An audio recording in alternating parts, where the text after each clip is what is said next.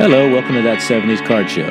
My name is John Keating, and I'm your host for this brand new podcast dedicated to the cards and culture of the 1970s.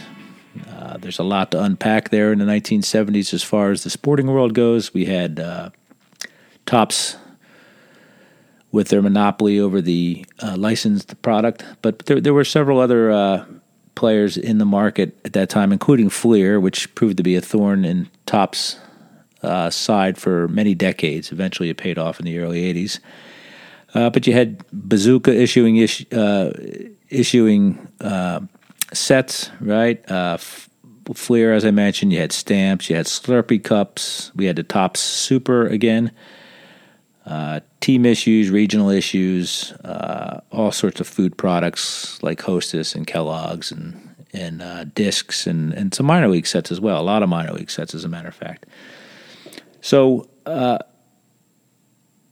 the, what's interesting about the 70s to me is uh, things were kind of status quo for many years in uh, baseball in particular, uh, as far as the uniforms, the stadiums, and uh, the overall aesthetic of the uh, the players. Right, everybody had crew cuts or high and tight cuts. the 70s really broke all that wide open as the uh, counterculture from universities uh, made their way into some of the college basketball teams, which made their way into the pro basketball teams, as well as, um, you know, by the end of the decade, there was a lot of mustaches, beards, and long hair in most of the sports. Uh, Charlie Finley can be, be credited with a lot of that, whereas uh, some teams required that you have no facial hair, like the Yankees or the Reds Charlie Finley went the other way with the A's and uh, kind of paid off with three straight world championships, I guess. Long hair, mustaches, beards seemed to uh, enhance the winning culture, I guess, right? So, uh, you know, another thing about the 70s was, you know, the reserve clause was challenged by Curt Flood in, in 1970 and went all the way to the Supreme Court. And while it didn't lead to free agency right away, uh, by the middle to late 70s, uh, free agency was well underway. Uh, it was actually preceded by about a year or so by Rick Barry in the ABA, who who did the same thing and had to sit out a year as well. Uh, you know, baseball, like Topps, pretty much unchallenged in the 70s, uh, whereas the NFL went up against the WFL after having done battle with the AFL and, and merging in the late 60s. The WFL popped up, World Football League popped up in the uh, early 70s. Challenged them for about a year and a half, did sign some players to futures contracts while they were still under contract. So, say Larry Csonka's Miami Dolphins contract, when that expired, he was signed to play for another team somewhere else in a different league. Uh, NBA was going head to head with the ABA still, that didn't get resolved until the mid 70s. And uh, NHL and WHA were, were, were, were going head to head as well for players. And I guess uh, biggest player to come out of that merger in the late 70s would have been Gretzky, a young Wayne Gretzky. Um, so yeah, there's there's a lot to talk about these sets. Uh, you know, it, it, was a time in our hobby when it truly was a hobby for most people. There was uh, wasn't there there wasn't a lot of money to be made for the average person, but there were some hustlers out there who essentially laid the groundwork and uh, the foundation for what our hobby would become and how strong a business it would become. Uh, you know, in the '70s, as well as the '60s and the '50s before that, you, know, you could buy cards pretty much in any store, pharmacy, um, delis, candy stores, uh, Kmart, supermarkets. Everybody, everybody had the product so there was no need to go anywhere else. You didn't uh, have an abundance of uh, LCSs back then. I don't recall any of them in the 70s. I'm not to, not to say they didn't exist, but they certainly weren't prevalent. Uh, so, yeah, get your cards at your concession stand at the Little League, get them at the gas station, wherever. You can get, you can get a pack of cards uh, anywhere you wanted. So shows started to pop, pop up in the 70s, uh, and uh, I remember attending them, and essentially you would go there to get product. Uh, you know, what we really considered vintage products, 60s, 60s, uh, and 50s uh, cards, and then some of the oddball stuff that or regional stuff that wasn't issued in your area. Say you were a fan of a team from somewhere else, well, you can you know kind of that's where you could get uh, some other things like coins, Topps coins, or, or or whatnot. So you know there was memorabilia there. There was some autographs happening as well, but pretty much the, the card show is where you'd see stuff that you've never seen before, and that you certainly couldn't buy in your local uh, your local store. You know, we didn't know it at the time, or most collectors of, of, of, my ilk didn't know it at the time, but there was a lot of uh, that's where a lot of empirical data was being gathered by what would eventually uh, kind of standardize the price guides. Late 70s, 1979, the first price guide came out thanks to Dr. James Beckett. And that's when you could really see what cards were out there. Otherwise, you had your yearly uh, checklist that were, were inserted with the cards, and you know that that's the only knowledge you had of of of the current set, and you had to get checklists from previous sets to know what kind of cards you you didn't have, and and who was on card number one seventy two and stuff like that.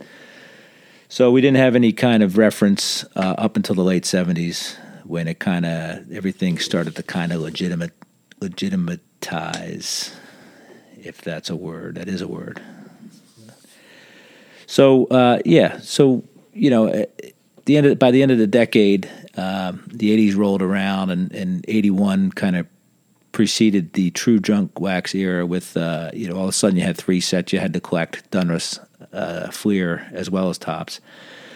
So uh, there was a lot of scrambling going on that, and and that led later on to the junk wax era, and I was a uh, uh, a willing participant in that. You know, as with any phase of our hobby, collectors from the '70s started uh, accumulating dis- disposable income, and uh, we were we were all in. I bought a case of Donruss '88s uh, that I still probably have half the boxes within 15 feet of me right now, and uh, so yeah, we're all willing participants and uh, enablers of the junk wax era, and uh,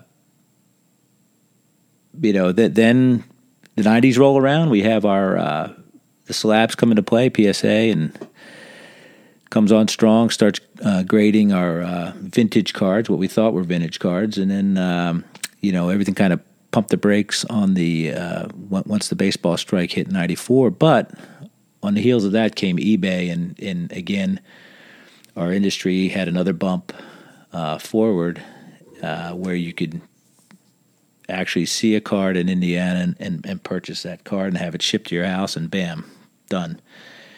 Uh, easier way to collect. So uh, yeah, that's that's that. It's uh, quite a ride to get to, to to today to where we are today. And again, it's the same thing. We have people that collected when they were kids coming back into the industry and the hobby, and uh, the people that were around are still collecting, and the people that started this all are still co- collecting. So it's a pretty cool uh, cycle that we've we've gone through here, and and uh, you know my personal uh, journey is is I'm I'm a bit of a solitary introverted collector. I, I enjoy collating and sorting, and I'm a, I'm a set builder, and uh, you know as they say, if you stop drawing when you're five, the rest of your life you'll draw draw like a five year old. Well, it's the same with me with collecting. I'm you know I build sets. The condition doesn't drive me the way it does uh, some of the newer uh,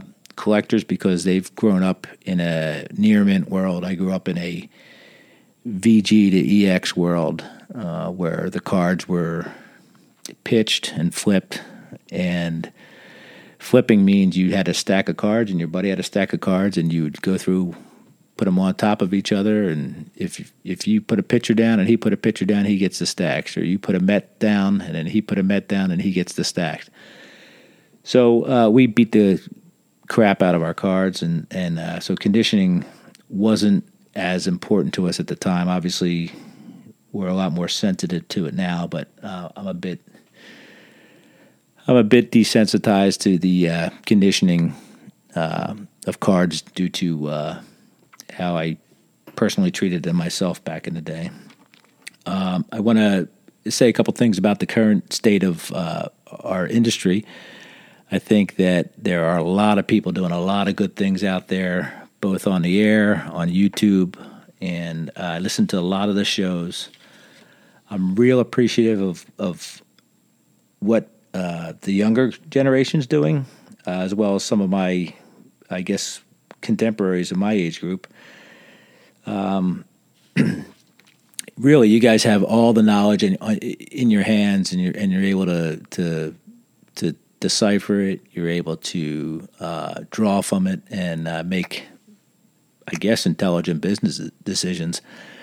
You know, a lot of people these days are more investors or flippers uh, in the modern sense. Um, again, I collect and I typically hold onto my cards. I do have an eBay site where I sell off some of my dupes or other things that I might not quite uh, uh, care to remain in my personal collection. But you know, for those that are hustling and making this hobby their livelihood, I have all the respect in the world for you. Uh, there's no one way to collect. There's no two collections that are the same, and uh, we all do our own thing. So there's no right way or wrong way. There's uh, you know, there's two people that can make a deal and they can both be happy and thinking they got the better part of the deal, and that's okay. Because if you're in it for the long term, you know, a dealer sells you a card for 60, he paid 40, you think it's worth 80. Great, right? You all everybody wins. So uh, again, it's just cardboard, but uh, you know, we we there's room for all of us to do what we want to do, which is amazing. Uh, kids, adults, grandfathers, anybody can be involved in this. So uh, kudos to all you guys that are that are still going strong. The LCSs that stayed true throughout this whole rocky ride the last 20 years. Good for you guys. Uh, those just starting out. Uh, I wish you guys the best as well.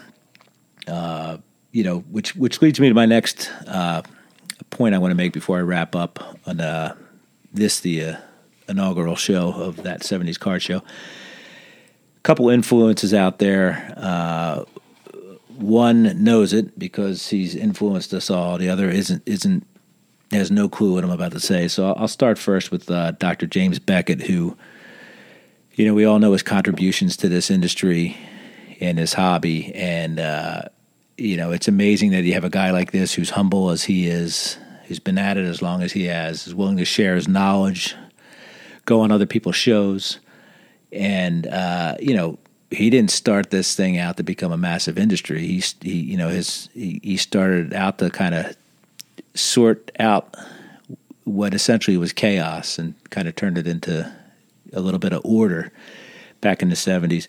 So obviously, we're all thankful to, to him for that. and those who helped him along the way. But more importantly, uh, he's host of uh, you know his podcast, Sports Cards and Insights. People don't realize that this is essentially the oral history of our uh, hobby and industry. It goes way back. Um, it goes back to his father's cards, and without those, and his his grandmother giving him his father's cards who knows where we'd be right now.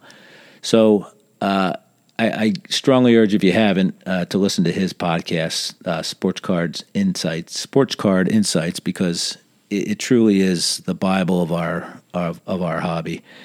And you know, we're fortunate to have him and uh, Rich Klein uh, tell us or preach to us on a daily basis uh, what essentially is the gospel uh, of our hobby.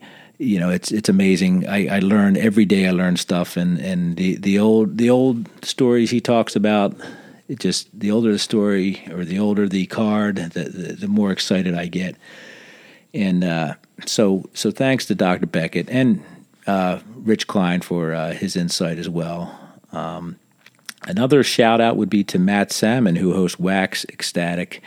Uh, you know, unlike Dr. Beckett, who punches his show out in 15 minutes, uh, Matt seems to be uh, a little. You know, he's got a bit, a little bit of a longer form of uh, program, And uh, you know, the only knock on it is it's every two weeks, which I understand. You know, there's a lot of content that goes into a show for him, so I understand that. But I'm being a little selfish when I say that. So, but but Wax Ecstatic kind of takes a deep dive into uh, you know all sorts of sets uh, from different eras.